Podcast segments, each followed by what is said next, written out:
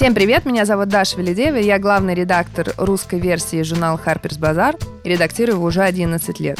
Harper's Bazaar — это первый журнал о моде, и не случайно выставку, которая недавно открылась в Музее des Décoratifs в Париже, была названа First in Fashion. Это действительно так. Мы журнал, который издается уже 153 года в мире и 24 в России. Сегодня мы поговорим об его истории. Сегодня я расскажу о том, как Алексей Бродович, белогвардейский офицер и главный арт-директор в истории глянца, навсегда изменил наше представление о дизайне. В своих воспоминаниях легендарный фотограф Ричард Авидон так писал о своем первом арт-директоре. Алексей Бродович был гением, и с ним было очень сложно. Это сейчас с ним все просто. Можно петь ему дифирамбы, которые он так ненавидел при жизни и от которых теперь ну никак не может отказаться. Но он был моим единственным учителем.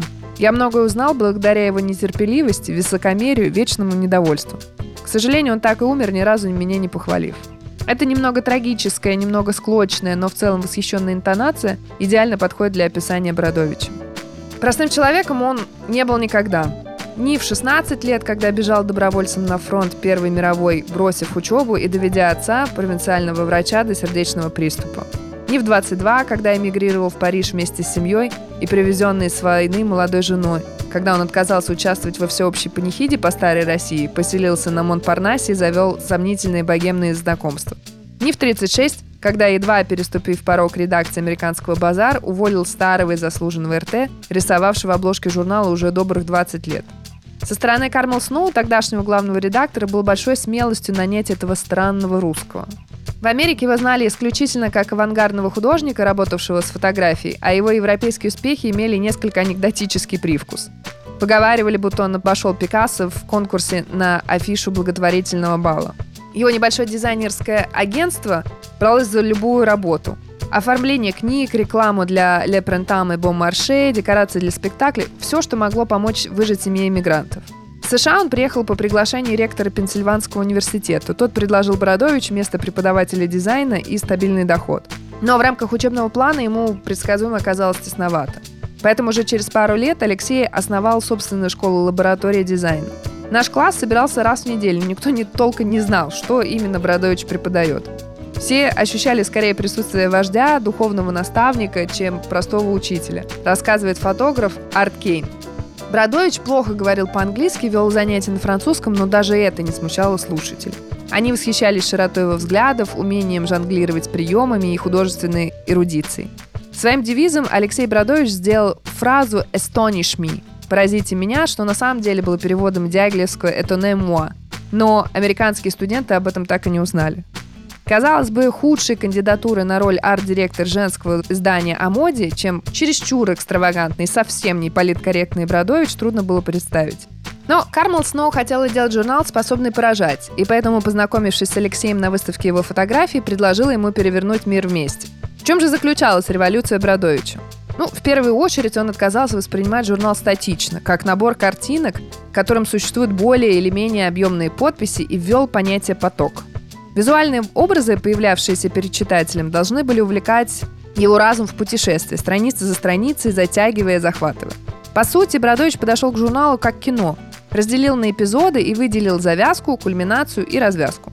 Все, без исключения ассистенты и редакторы, вспоминали, что самым долгим и волнующим этапом подготовки номера был момент, когда арт-директор раскладывал страницы на полу своего кабинета и начинал тасовать их только ему понятном порядке, орудуя ножницами, безжалостно избавляясь от ненужного.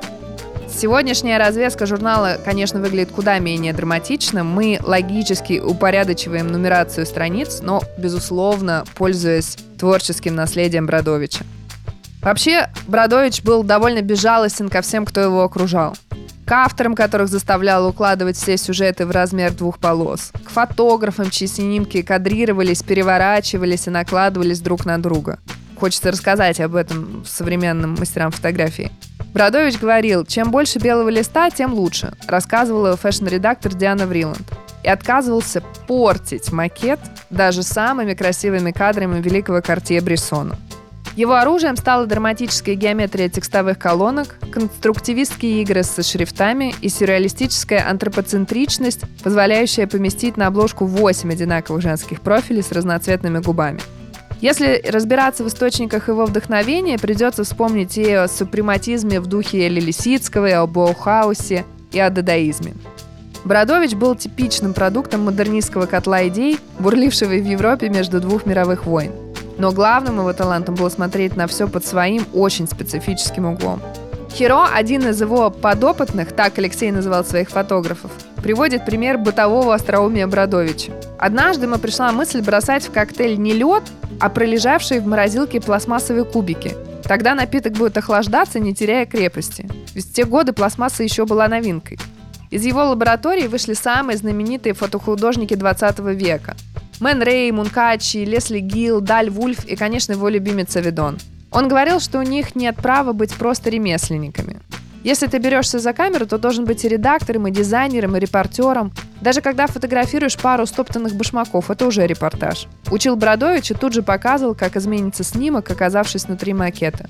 Даже его главный идейный противник, еще один великий русский иммигрант Александр Либерман, работавший в ВОК, признавал, Бродович был истинным отцом глянца, что, однако, не мешало ему оставаться высокомерным засранцем.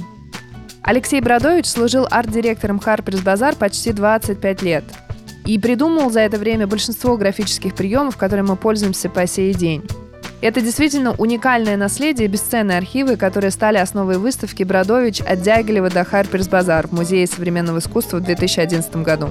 И эти образы и приемы продолжают поражать читателей так же, как и 60 лет назад. И это несмотря на то, насколько изменилось восприятие печатной страницы в цифровом мире.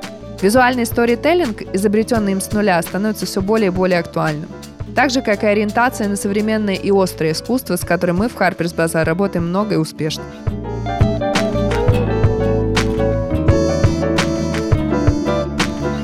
Больше легендарных историй о Harper's Bazaar я расскажу в следующих выпусках подкаста. А пока читайте журнал и заходите на наш сайт Bazaar.ru. Пока! you